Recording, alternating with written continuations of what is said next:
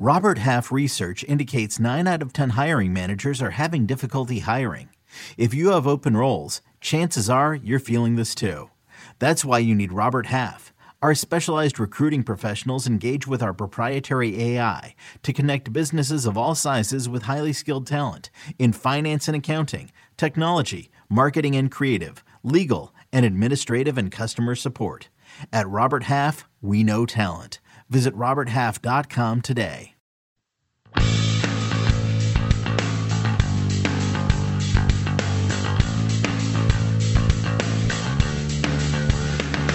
Welcome to the First Cut Podcast. I'm Rick Gehman, and this is your round four reaction pod to the U.S. Open. We're breaking it all down, and joining me this evening, Mark Immelman is here. Mark, I turned off the Falcons game when they were up 28 to 10. I assume they won that, right? Wow. Is that how you greet me? That's unreal. Downright nice. You, you know what? Rick, I used to like you. And, and am I in a bad tough. mood? Heck, yes, I'm in a bad mood. Uh, I'm sorry. I haven't I haven't had a chance to talk to you in a while, Mark. It's good to have you back. Um, Greg Ducharme is here. Greg, what up, Greg? What a weekend! What I mean, what a tournament! It was uh, incredibly exciting, and boy, uh, I was wrong on Bryson. Hold on, hold, hold, hold, hold that thought for one moment. Kyle Porter, Mark, you're not the only one who's gonna get uh, railroaded on this podcast. Okay, don't don't worry about that. Kyle Porter is here. Kyle, say hello so everyone knows your voice throughout the podcast. Uh, Greg, you were wrong about Bryson. I was the most wrong about Bryson. Yep, I'll All give right. you that one. We're gonna we're gonna fly back to Tuesday's pod and and get all of our really hot takes on Bryson DeChambeau. Uh, can I get y'all's picks? One uh, guy in the top 20 who definitely will not win. This is a, this is a no laying up special. They always pick somebody who de- like they are guaranteed will not win the tournament. Yeah. And two, uh, most likely to go full Zach Johnson and and say that the USGA has lost Winged Foot. Well, we've lost the course. Oh, okay. Uh, So, I'll, Greg, I'll I'll I, I'll take the first one. Is Bryson? Bryson's the guy who's not winning this thing. My answer for both is actually Bryson. Actually, yeah, that might be true. All right, I'm going to clean sweep it. I'm going to completely agree. I, I completely agree. I think It might be true. tough Yeah. one.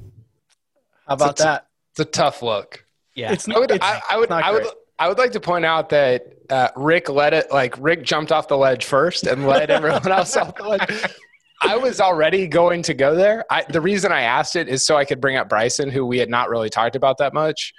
Um, I was wrong. I mean, look, like it, it worked. What what he is doing uh, worked throughout the week. His short game was unbelievable. We can talk more about kind of the USGA and the setup and equipment and all that stuff, but I was dead wrong about uh, Bryson's ability to win a U.S. Open, especially at Winged Foot.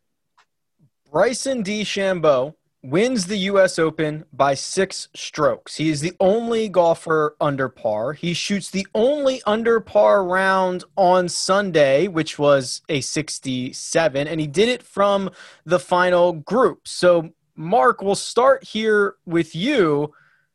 How impressive was this? Hey, before I answer that question, I want to know do people download this podcast for insights and stuff? Listen, Not not anymore. anyway, glad to know y'all. Um, no, it was. I, I want to use the term validation because uh, a ways back he prof- he he professed what he was going to do, and think of all the detractors, think of all the, the naysayers, think, think of all the criticism and the headwind this guy has faced. Now, did he do one or two things that that got you know drew the ire of some folks on social media? Absolutely, because with what he started doing, he started gaining more and more airtime. And then when you're busting at 320, 340 in the air, you're going to get cameras on you. And then he's complaining about ants here. And there's, there, there were one or two odd occasions that were on the edge. But what he's done, I mean, what he did today was special, okay? But what he did last night, Saturday night, that is, where he goes out there and he's basically working in the dark under lights because he just had so much desire to hit the driver well and basically drop the hammer on the field. That, that speaks to just a different level of de- dedication. I've worked with top flight golfers, major champions, and I can't think of anyone that I've ever seen on the range in the dark under lights after the third round, leading into the final round of a major championship. So, what he did today was special, but I've always firmly believed that, you know, you lay the groundwork for that sort of stuff before the time. And he has over the last year or so. And it's been, it's been fun to watch. It's been amusing to watch. It's been eye popping to watch. And today we got to watch a bona fide genius do his thing and he just he, he dropped he j- just dropped the load on the field and and he did his deal he stuck to his plan he putted beautifully as Kyle pointed out but he just he, he was just true to himself and i respect that immensely what do you think we would have said if uh, if that were Haotong Li practicing under the lights oh well we did flashback to six weeks ago what did we say when he practiced for six hours after his that that can't be good but that's the thing you see that and you know it, Greg. You all know it. You've all played sport at a high level. You know you got to do what you got to do. And and with Bryson DeChambeau, the times I've covered him on the golf course, you can sense this guy's desire. I mean, it just oozes out of him, out of every pore.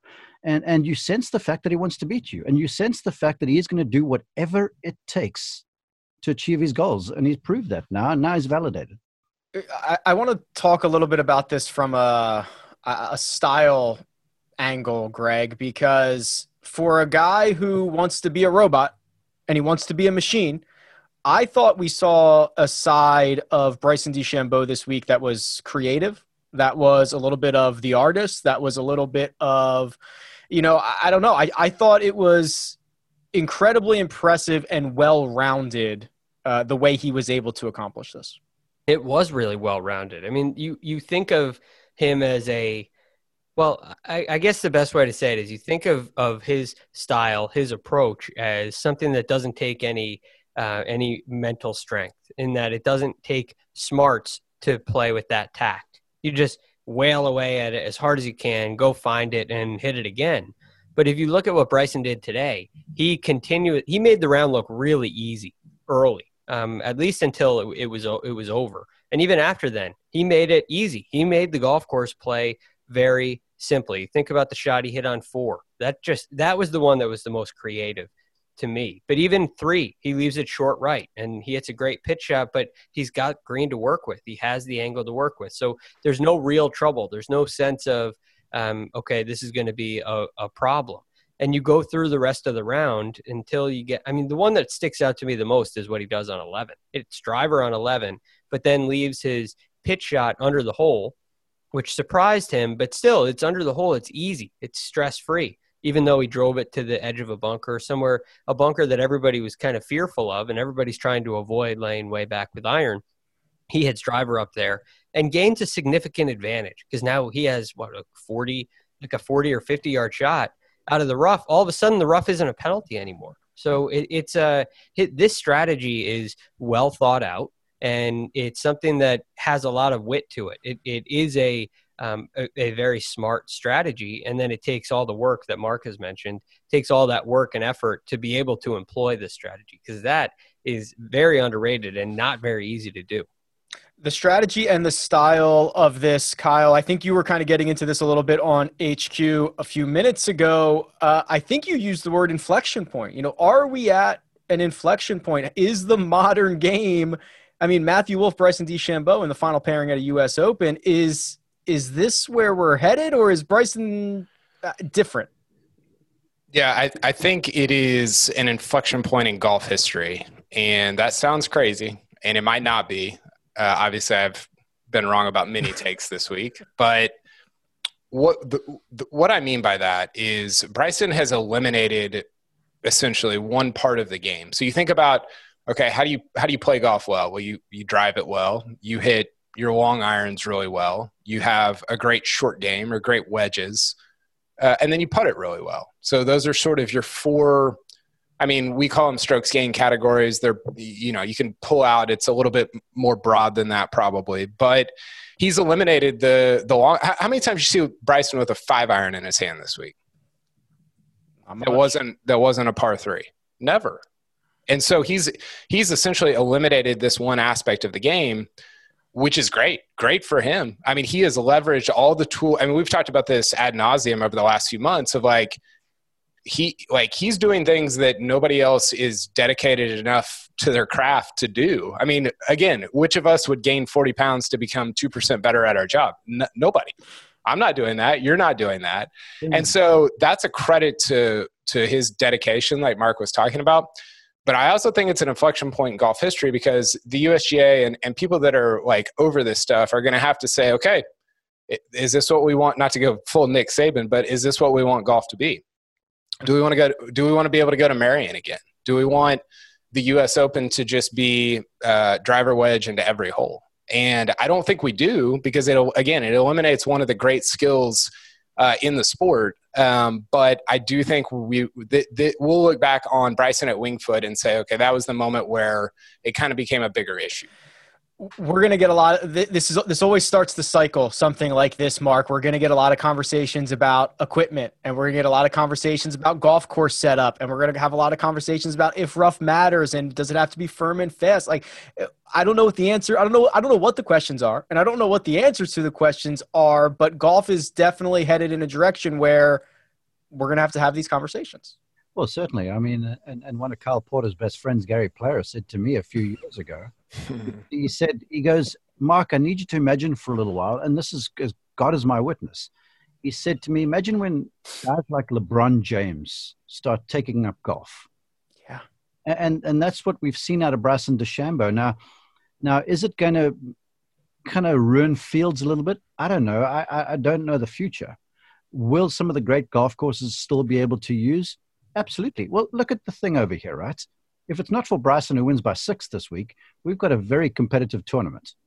So, so until everyone is like that, I still feel because if you look down this leaderboard here, you've got a mix of power. The final guys, Rory's up there, but then you've got Zach Johnson, you've got Xander Schauffele, who's longish. I mean, he's no, he's not massive, and you got some guys in there that were also games built on being sort of significantly long, but also using the different departments of the game. So, so I believe because we've seen this before. You know, when Nicklaus came out, he was hugely longer than everybody else. You know, when Tiger came out, he was hugely longer than, than everybody else, but Tiger parlayed that into success. And then we've had a number of guys with all this power. So what Bryson's been able to do, and, and look, he's got one major now and what, I don't know how many PGA Tour victories. Seven? Okay. Does that sound right? Six. that, that is a tremendous, tremendous career. But to me, it starts really becoming a thing when you see, like Augusta National did with Tiger. They started Tiger proofing the place because they saw the writing on the wall. Because you, you sort of see if, if Tiger's coming along, the next generation of players going to do the same thing. Now, the next generation of player with that have been watching Bryson in this proliferation, I can tell you from college, I'm seeing them all. They are longer and more powerful. But the truth is, you still need to get the ball into the hole. And if you watch Bryson this last week, he bashed driver everywhere, but man, he made some crucial saves. He kept the rounds alive. The, the first six holes he played in the final round were masterful. You know, he, he, took on holes. He had some good quality irons, but he made some saves and he got through there under par. And that just is, that that wasn't just born on hitting the thing 340 off the tee and getting a wedge in his hand if you're not do, do, does that make sense what i'm trying to say I, I i i agree with you and i i don't think it means that bryson's going to win every tournament and i don't think it means that you're i i think it still means you're going to have great leaderboards i just think it, you're you're going down a road right now with what Bryson has has done and what other college golfers and and and younger guys are going to do where you're eliminating one of the great skills of the game, which is hitting long irons. And we've been seeing this for a long time now. This, this isn't necessarily new. It's just getting to, I think, sort of a tipping point of like, okay, that's that's fine if we want to do that, but is that what we actually want to do? Because that is such a, that's always been like the skill of golf is can you hit six iron, can you hit five iron, can you hit four iron, all, all these different clubs into these great uh, or, or, excuse me, at these great venues. And we're, we're sort of, we're seeing, I think right now, the erasure of, of that particular skill. Mm-hmm. Yeah, I, I, I, certainly will concede that. But then if you sort of look through averages, and I don't have the numbers to back this up, I need someone to help me. But you're going to hit three and four irons probably two or three times a day. Um, you're going to hit sixes and seven irons, you know, a couple more times. But all of these guys, if you look at, um, there's a number in ShotLink statistics which talks about average distance of approach shot. And if you watch this, these guys are jiving between like 185 to about 165 every week. Now, as Bryson shortened that, he's maybe made that from about 165 to 145. He hasn't clipped this entirely in half. What I've seen though is, you know, the power to be able to hit hit a wedge from 150. That's a big deal. Where everyone else would be, or 160 even with Bryson. That's where I think the thing is. You know, not only is the power with a driver a big deal, but he's got these irons that just go a ton as well. So, so yes, the long irons being taken out, but he still uses long irons once in a while. Uh, but but I still do admit, uh, and I will concede that, you know, it's the, the long iron is becoming obsolete. But you can make the point that when the invention of the hybrid club came along, the long iron was essentially obsolete back then, and only a handful of players still use blade, you know, real time long irons. Um, so, Mark, on that on that point too, um, I don't know if you've ever looked at a club from like the nineteen, uh, say nineteen fifties, but I saw a hickory shafted five. That's iron. what Mark played with growing up, isn't it? Mark had a few sets of them. Rick saw that coming. From yeah, that was so easy. if uh, so, if if you take a look at a five iron with a hickory shaft from I, I don't know, say the say the fifties. I don't know exactly what the date is on the one that I looked at, but I compared that to a club of today, and the loft and the length of the club is exactly what an eight iron is of today. You look at the shot that uh, Ben Hogan hit at Merion on the 18th hole, the 72nd hole. He used a one iron. Uh, well, Justin Rose used a four iron. Is there really that big of a difference between those clubs, other than the number on the bottom? Well, I mean, what what is the ultimate difference? So, part of me doesn't really feel that um, that the number on the bottom of the club means something. Um, and and I know that there's advantages in equipment, and players are are hitting shots. They're able to hit shots that they the players of yesteryear maybe weren't able to do. But this is the evolution of the game, and it's a good thing. Like right now, all the players are doing things that Tiger used to be able to do when Tiger was the only one. Bryson's doing things that uh, he's maybe the only one who can do. There's maybe a handful that can do what he does. Um, and and soon they'll they'll all catch up to that. It's just it's the evolution of the game, and this a player like Bryson pushes greatness, and what it leads to is the PGA Tour we have right now, which I think we would all admit is fantastic. We have so many great players, and there's still a variety in styles. So uh, to me, and I know we got to move along here, but but to me, the game's in a great place, and the next wave is going to be a great place as well.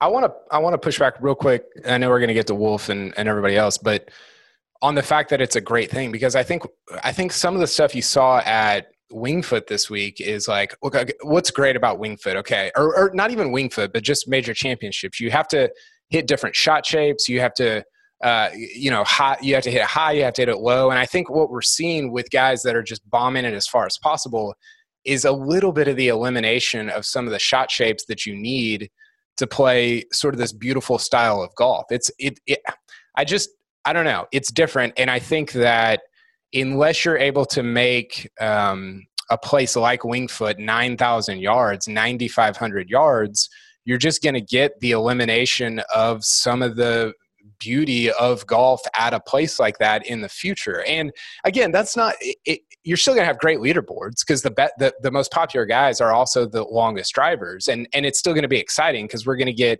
JT and DJ and Rahm and and Bryson and and whatever. I just don't know if that's a path that 15 years from now, when we can't go to Merion, we can't go to Winged Foot, we can't go to all these places, you're going to look back and say, wow, I, I wish we hadn't gone down that path so far. You're going to see it next year at Pinehurst, and you're going to see it the end of this year at Augusta National. What I didn't like this week, look, the golf course is tremendous. It was the first time I'd seen all 18 holes, and I was so good on TV. Um, when you st- stop creating rough around greens and you're making guys splash out from every left, right, and long lie where it's just a lottery and a glorified bunker shot out of long grass that you're playing, you're going to start to see because it concerns me more that that element of the game's been taken away. Because if you watch guys playing off the front of these greens, You saw creativity. You Mhm. saw balls on greens, off greens, and stuff. Because I still maintain that a golf course's best defense is slope. You saw that this week. You know, you saw you can get on the wrong side of a slope. You'll see it at Augusta National, and next year at Pinehurst, they can't grow long rough around the greens there. So I- you're you're pro elimination of rough around greens. Oh, in the biggest way. When you start. Yeah, me too. Me too.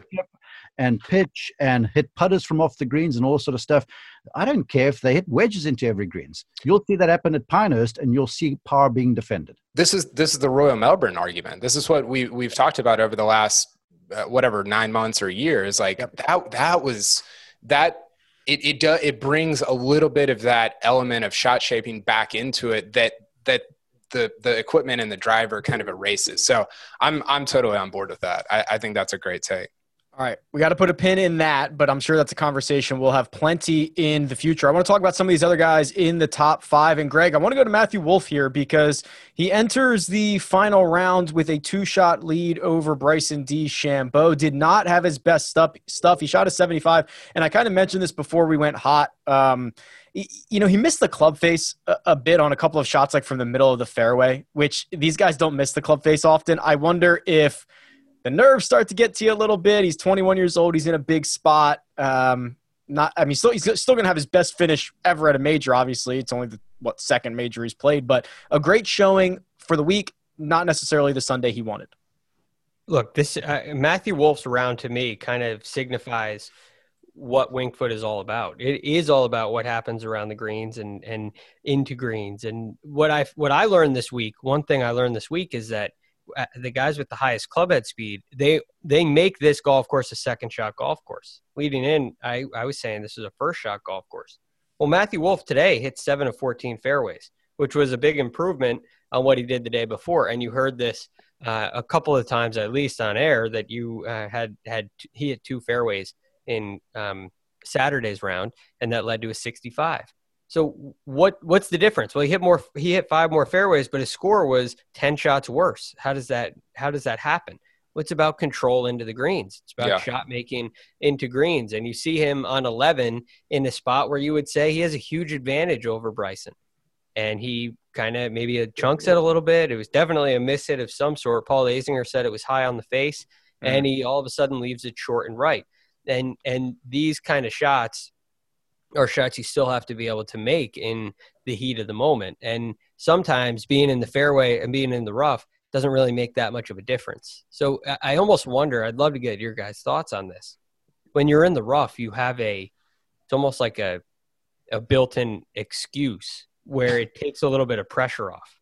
The Yeah. precision, it, the, your window of of um, your margin for error of, for your own acceptance shrinks when you're in the fairway because you okay i have a wedge in the fairway i should hit this inside 10 feet. You hear that on the broadcast all the time. Whereas if you're in the rough okay on the greens okay.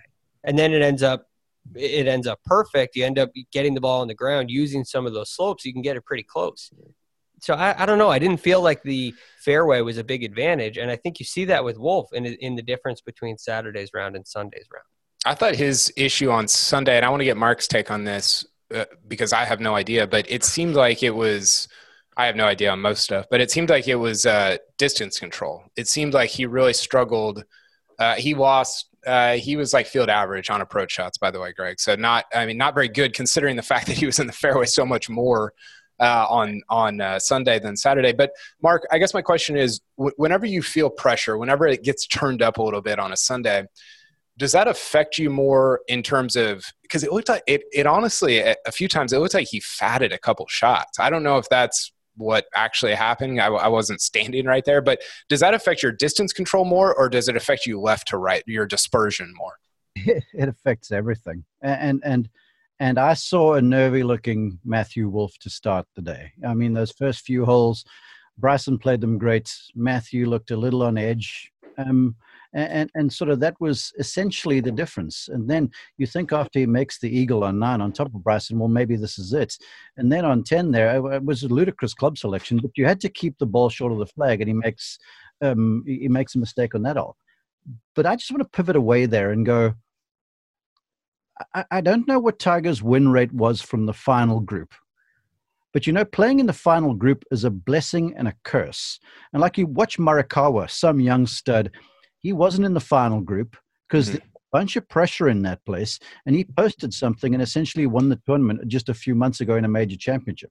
So to, to I mean, that just should make us hold Tiger in even more biblical esteem because every time this guy was in the final twosome, he would find a way to close it out because the pressure there is so intense. The margins are just so fine um, it's uh, to, to to build on Greg's point a little bit. It's you know in your mind you're like I'm in the pole position. It's essentially mine to lose, which it was his coming in because he had a two-stroke advantage. So I mean that is a mental and emotional place that is so hard to deal with, and and it's a place where coming in there as a 22 year old or even a 32 year old. I mean, my brother, the one time he was in, I think it's been a couple times he's been in a final group. When he was in the final group at Augusta National, I've never seen one human being that nervous in my entire life. I mean, the, he was as white as a sheet on the green before he went to the first tee. And he managed to survive this. And, and, this is with Tiger on his heels and, and Paul Casey and a bunch of blue bloods. So I, I think Matthew Wolff, nerves got the better of him today. He looked like he was dealing with it fine because he's got that easygoing nature about him. But, but it, it just didn't look convincing. But I feel like now he knows what it's like to be in that uncomfortable place. Now he's got something that he, like Bryson, can go and work on and say, man, this is where I was exposed. Because when you're competing somewhere, you just, just I don't want to say any PGA Tour event, but that's a little different to a major championship. And the final, the pressure in the final group, that's a big deal. So, so to your question, everything goes wrong, Kyle, and your body feels different. Yeah, that's what I, it looked like. I mean, yeah. I'll tell you, I'll tell you as an instructor to someone who, a couple of people who've won a major championship, I felt different. Yeah. Driving range before the time, and I didn't have my hands on the rubber end of the golf club. Well, that's what it, it just seemed like he was a little bit off. I, I, I do think I just, uh, by the way, uh, quote from Bryson in the in his post game. He said they made the fairways too small this week for the guys that were really hitting the fairway. If it's too narrow, length is going to win. If it's too wide, length is going to win. I thought that was interesting, but and it applies to Wolff a little bit. I think my takeaway with Wolff is this: uh, he was the seventh youngest guy in the field. Uh, there was only six guys younger. Than, I I think we do this thing where we throw all the young guys into a big bucket. Yeah. Wolff is barely 21. He turned 21 in April during during quarantine, like when when the PGA Tour was off that's different than being 24. That's different than being 25. He's he's I mean, if he would have won today, it's him, Tiger, and Spieth that have won majors at 21 uh, since World War II. So I, I, just I think we need to think about him a little, not completely separately, but a little bit differently than the rest of the young guys. I, I am. Um, do I wish for his sake that he'd pulled it off? Absolutely, because this will sting for a while. Because yep everyone's like, well, he's going to go and learn, learn some lessons from this. He's going to feel like dog mess from now on for a little while because it stings to, to, to not convert, right? Hmm. But, but here's the thing he should be playing in his senior year of college right now, Matthew Wolff. And he's taking, you know, 100 level classes and then 200 level classes, and you take whatever level class in in your senior year of school, playing the final group in a major and that's phd level stuff right? And mm. he's got the game to be there but it's the other stuff that's the tough part. And, and once he gets over the disappointment of this i feel like he'll learn something. This is real quick rick this is Spieth when bubba beat him in in 14 he was 20 and he comes back the next year and, and wins the masters. And, and i think it's the same type deal I, I think it could go the same way for for matthew wolff greg put a bow on matthew wolff yeah, I, I, don't. I think that's a great analogy, Kyle. I don't look at this as a negative. I don't look at this as things that really went wrong. I think he um, was on a very challenging golf course, and I think it showed. Um, there was a little bit of inconsistency round around, like 74 Friday, um, and you see what he did on Sunday with the the 75. So I look at this. I think there are a couple positive takeaways. Great start on one and two. He he did exactly what he had to do, and you could argue that three was great after one uncharacteristically horrible shot um, that went way left. That bogey was great, and he he came inches away from answering on four. So he's right. He's right in the mix in that first five holes. If he makes the one on on number four, I think he's in uh, in a great place. And I thought that was the biggest challenge for him to answer. Um, and then he's just got to take advantage of a couple more opportunities. I really I look at him. I think he's going to be okay. And I think he could be a real contender uh, again, again in November. And and Mark, you know, he could be playing in college. I think he's playing exactly where he needs to be he's just that good. Uh, let's round out this top five real quick. KP, or actually, KP, you get Harris English. You get Harris English, who unfortunately hits his tee shot on one left of fairway in the rough, and we can't find it. And he kind of clawed his way back into it. Uh, I think he holed out on two or three. Two, yeah. Two. Um, but I mean, it was a solid week. It was a, it was a solid all around week for Harris English. He's going to post a top five in a major. Yeah, I mean, he he he flushed it this week. He, you know, to me, this is a little bit the natural culmination of what he's done all year. I mean, we've talked about it before on here, but he's had an un, he, he hasn't won, but it's I think it's been the most consistently good year of his career. And this, not even twelve months after, he didn't even get through Korn Ferry finals, right? Didn't he go to Korn Ferry finals and he didn't he didn't make it all the way through? Yeah, he was 149th on the PGA Tour last year. And so to do what he did after that that's pr- pretty impressive. I mean, I think it's his, I think he said first top 10 in a major. Um, it's not, I'm not like shocked by it, but it's still impressive to be up there with the Louis, the Xanders, the DJs. I mean, that's, that's, that's big boy stuff. Greg, you get Louis Oosthuizen. Solo third. You get him because he was your sleeper of the week. That was me snoring. Sleeper of the week. Uh, that was great. Thank you. Um, a, another major, another top five for Louis. This guy's just solid, shows up, doesn't matter what else is going on, he finds a way. He's one of my favorite players to watch because he he almost he is almost a little sleepy out there. He's so calm and level headed. And if if for me, when I go play, I think if I think that I'm Louis out there, I tend to play pretty well. He just looks so soft over the ball. The swing's a delight to watch. So I really enjoy watching him and and that demeanor that he has is great for majors. He doesn't get rattled by having a 12 footer for par. He always seems to give those a good run. He struggled on the greens a little bit with his speed today. He had a couple of three putts that really kind of took some momentum away. But on a really difficult day, he he stood up and and hit some great shots. I was a little surprised that he he lacked speed control like the one on 10 was i mean he, uh, uh, he hit it on a heartbeat or something because it just went racing by on a really slow putt. Um, but man he's so fun to watch. And um, he, he's the kind of guy you want to pick in every major because his game just seems to be built for him. Yep. Eighth career top 10 finish in a major championship. He is a staple there. And mark you get xander Schauffele, who Phil Mickelson described as the most underrated player on tour in a tweet earlier on Sunday. His T6, let me make sure I get this right. His, no, no, no, apologies. Solo he finished fifth. fifth, solo fifth. So now his T6 is still his worst career finish at the U.S. Open mark. That's, it's unfathomable. I'm going to borrow Greg's observation. Speaking of someone you want to pick in major championships, I mean, this is this should be the ultimate guy. Yeah. Uh, he made a quote, and I don't have the quote, but it went something to the effect of, and it was after Saturday, which was a tough day. And he was out there in the afternoon when the greens were bumpy and crusty and fast and dangerous and just downright scary. And he was like, it's the kind of thing where you get beaten down and really you've got to be kind of crazy to love it but i love doing this sort of stuff and i'm going to get some rest and, and laugh about it a little bit and then i'll go out there tomorrow and get my brains beaten in but i'm going to do it and, and that's what that's what golf is at its core but that's essentially and especially what golf at, at the major championship level is. Like you go to an open championship you know when you get a wind blowing in 40 across you into like a driving rain that's stinging you you know, you're hating it at the time, but afterwards it's exhilarating. And, and Xander seems to have that sort of a mindset to deal with it and just keep himself alive. And and and I have to give some props to that guy because he was a part of the story. He has a quick start and then makes four bogeys in a row, which was sort of hard to fathom, really, for Xander and who he is.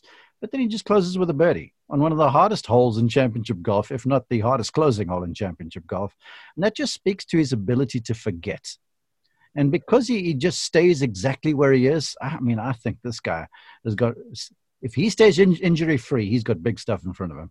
Mark, what do you think of his short game? Did you know that his short game was was that good? Because I mean, he hit some unbelievable shots. He has got beautiful hands. You know, everyone knows him for that beautiful sort of easy pass that he possesses, and he moves the ball out there tumbling, and it goes a longish way.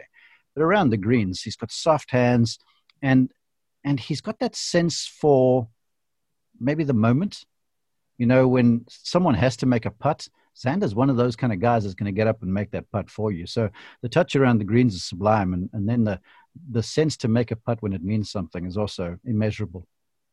Uh, real quick, uh, Xander lost strokes to the field off the tee. So to to both of y'all's point, his around the green work was was unbelievable. Uh, the other thing I wanted to point out about strokes gained, DJ two point eight strokes gained per round, uh, and he finished T six along with Will Zalatoris. Bryson doubled that number, five point six.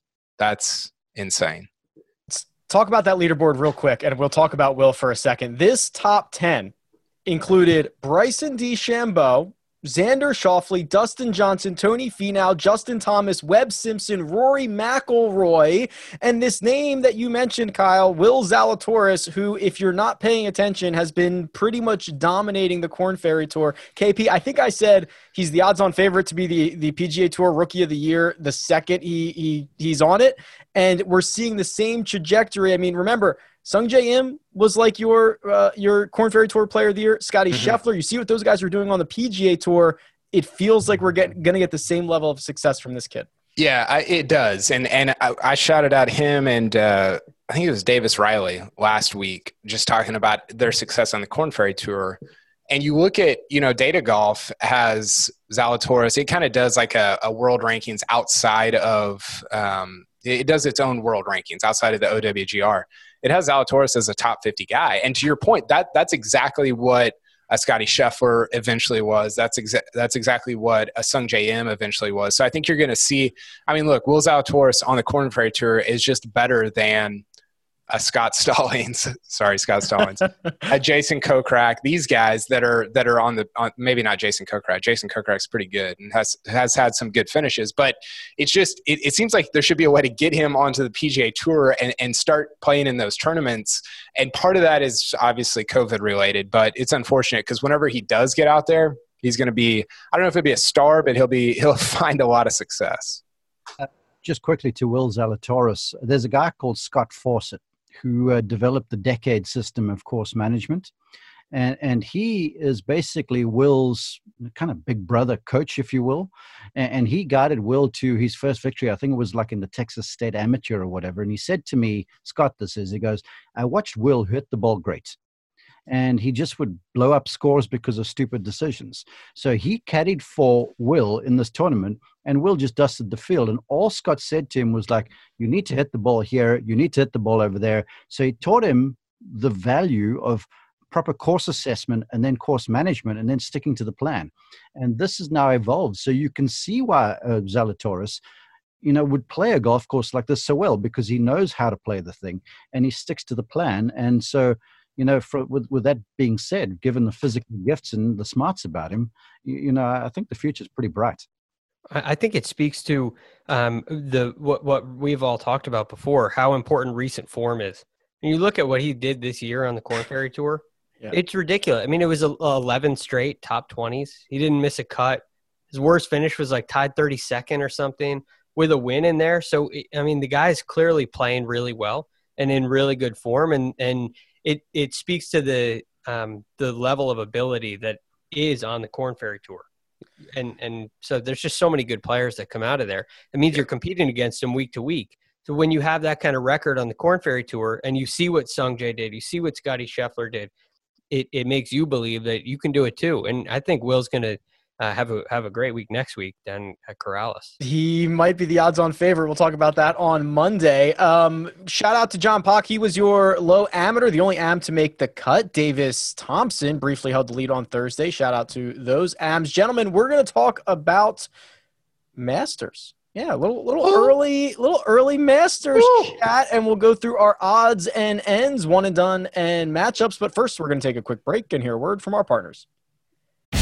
The baseball season is in full swing, which means you need to listen to Fantasy Baseball Today, part of the CBS Sports Podcast Network. Join Scott White, Chris Towers, and me, Frank Stampfl, every weekday as we recap every player from every game. We'll talk waiver wire ads, drops, players to trade for, prospects who could make an impact, and everything in between. Make sure to download and follow on Apple Podcasts, Spotify, the Odyssey app, and everywhere else podcasts are found. And we're back.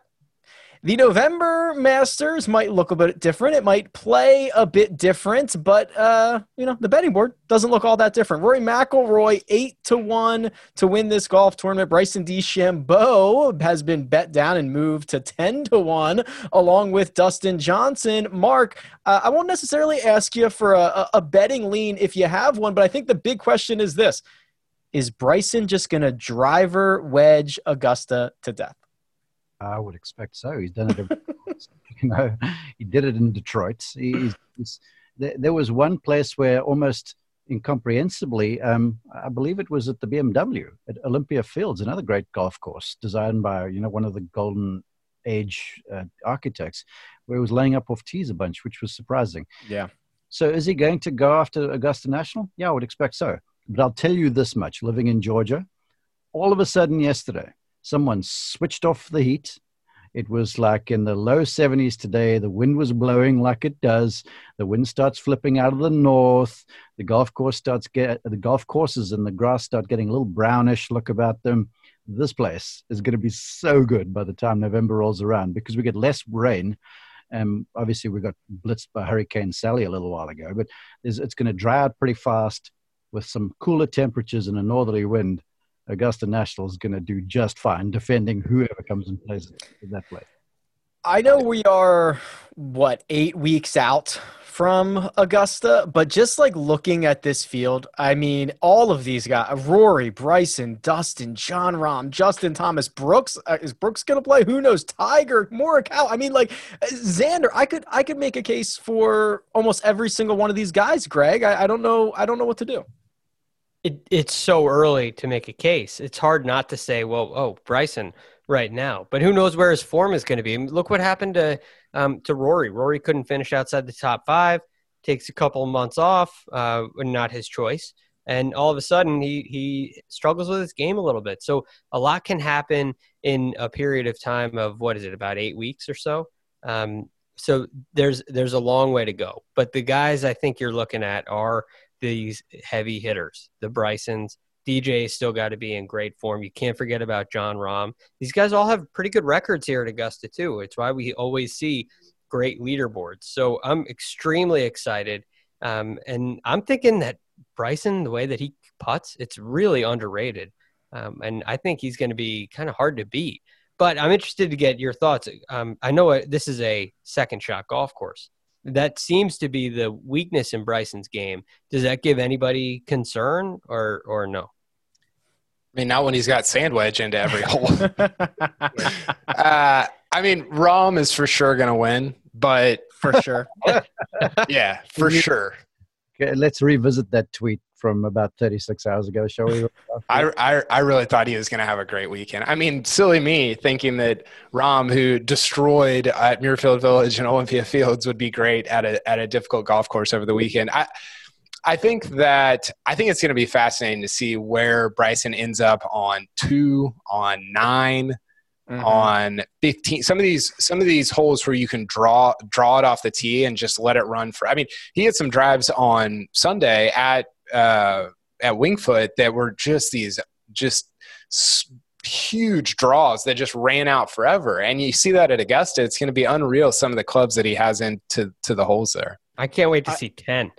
I, yeah, I think what's yeah. fascinating is Augusta is so well known, and we get to see it every year that we might see lines never taken before, or like it's you know it, it's one thing to go to Winged Foot every 14 years. Mark is waving me off. It's one thing to go to Winged Foot every 14 years, but it's another when you get to see Augusta every single year. Mark, tell me I'm wrong. Well, in a way, yes.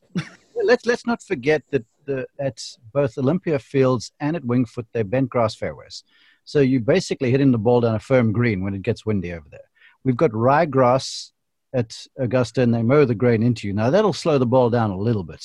Uh, uh granted, they'll be hitting on downhills, but we've seen Bubba on 13 take a line over the trees there that You know, I, when he first hit it, I was on the amen corner coverage. I nearly said something and was like, whoa, he's in trouble, but the thing covered everything and he had wedge into the green. So there'll be situations where Bryson will have the same, but that place has got nuance about it. And to Greg's point, you got to be able to hit balls in the right spot over there. We know Bryson can putt well. I've seen the lag putting skill really improve, but you've got to control distance into the green. So, you know, is it a foregone conclusion? Not in the slightest. I think the examination will be different because all of the guys that have played there often have played there in April.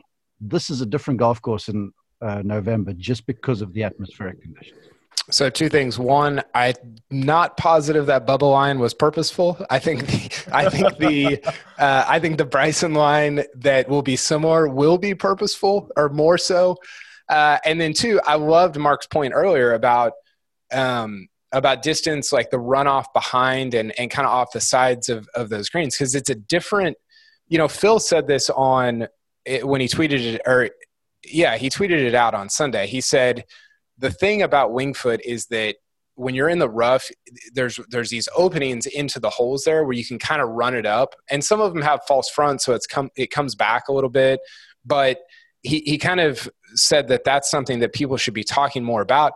Augusta is going to be different than that because if you run it up and you run it too far, then all of a sudden you're 40 yards over the back, right on on some of the holes there. So I think I think that aspect it, it, it you're going to have to hit different shots than maybe you did um, at Winged Foot. Now you don't have the rough to contend with as much, right? Like you did at Winged Foot, but it, it's I don't. It's going to be I think definitely a little bit different than we saw uh, how it played at Winged Foot.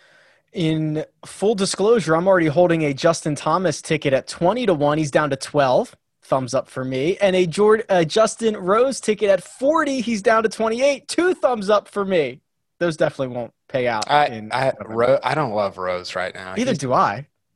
But 28. Uh, okay, who plays great in October, November? Rory. Justin Thomas. Reggie Justin? Jackson and Derek Jeter. Je-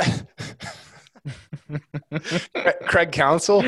Uh, Justin Thomas. Jon Rahm. Jon Rahm kills on the European tour in like from October to December. I mean, he's he's awesome. Rory it's true. Some of the years won a few of those big race to Dubai trophies. They they all they, everyone plays well at that time. Yeah, I'm just trying to make the case for for Rahm winning Augusta. You know who picks for well sure. every week? Mark Not Immelman. Me. Mark Immelman goes five and three in our matchup challenge and takes the belt once again. Mark, golf clap. Congratulations. Thanks, man. I, I, I was trying to remember who I had picked, and I wish I could have been on the pod with you guys. And then when the thing started off on Thursday, I nearly made the Kyle Porter mistake because I looked at my picks in the text to producer Jacob, and these guys were all sucking early. And I was like, ah, oh, here we go. And then I reminded myself, hold on, there's another 68 odd holes to go. and a lot of these guys, honestly, my picks came through today. They, they, they waited till the final post to accelerate some. Doesn't matter when they get there as long as they get there. One and done. Mark and Greg both had Xander earning 484,000. Greg, kudos. You have uh you said you were going to play Xander for like 12 straight months at at the US Open. and and here we are and you banked 484,000 for it. Congrats, my dude. Yep, uh, that that was a good one. It's nice when it holds true because it almost never happens. Just ask Kyle. Hey, Greg. Okay. Sorry, Greg, If, Greg, have you figured out my strategy just yet? I'm going to make the same pick as you for every event until the last three and see how. hey, can we pull the can we pull the footage of me saying JT was going to shoot 65 at TPC Southwind on Sunday to win? He just, almost shot a 64 and ruined the whole thing. Just, just to remind ourselves that I do get one right every once in a while. Yep footage of you saying that he's going to win how many events before 20 whatever it is? I mean still on still on pace. Still 25. on pace. 25 you got to update the card. I want to see the card again. I want it updated. I, I packed it. We're moving this week so it's packed away but i'll bring it back after the move.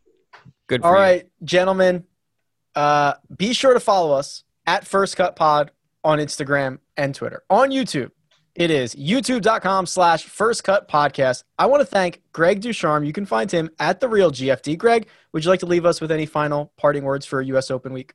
Uh, thanks for watching. Thanks for supporting us, listening, watching, however you do it, um, it's awesome. Great time catching up with talking about all this with you guys.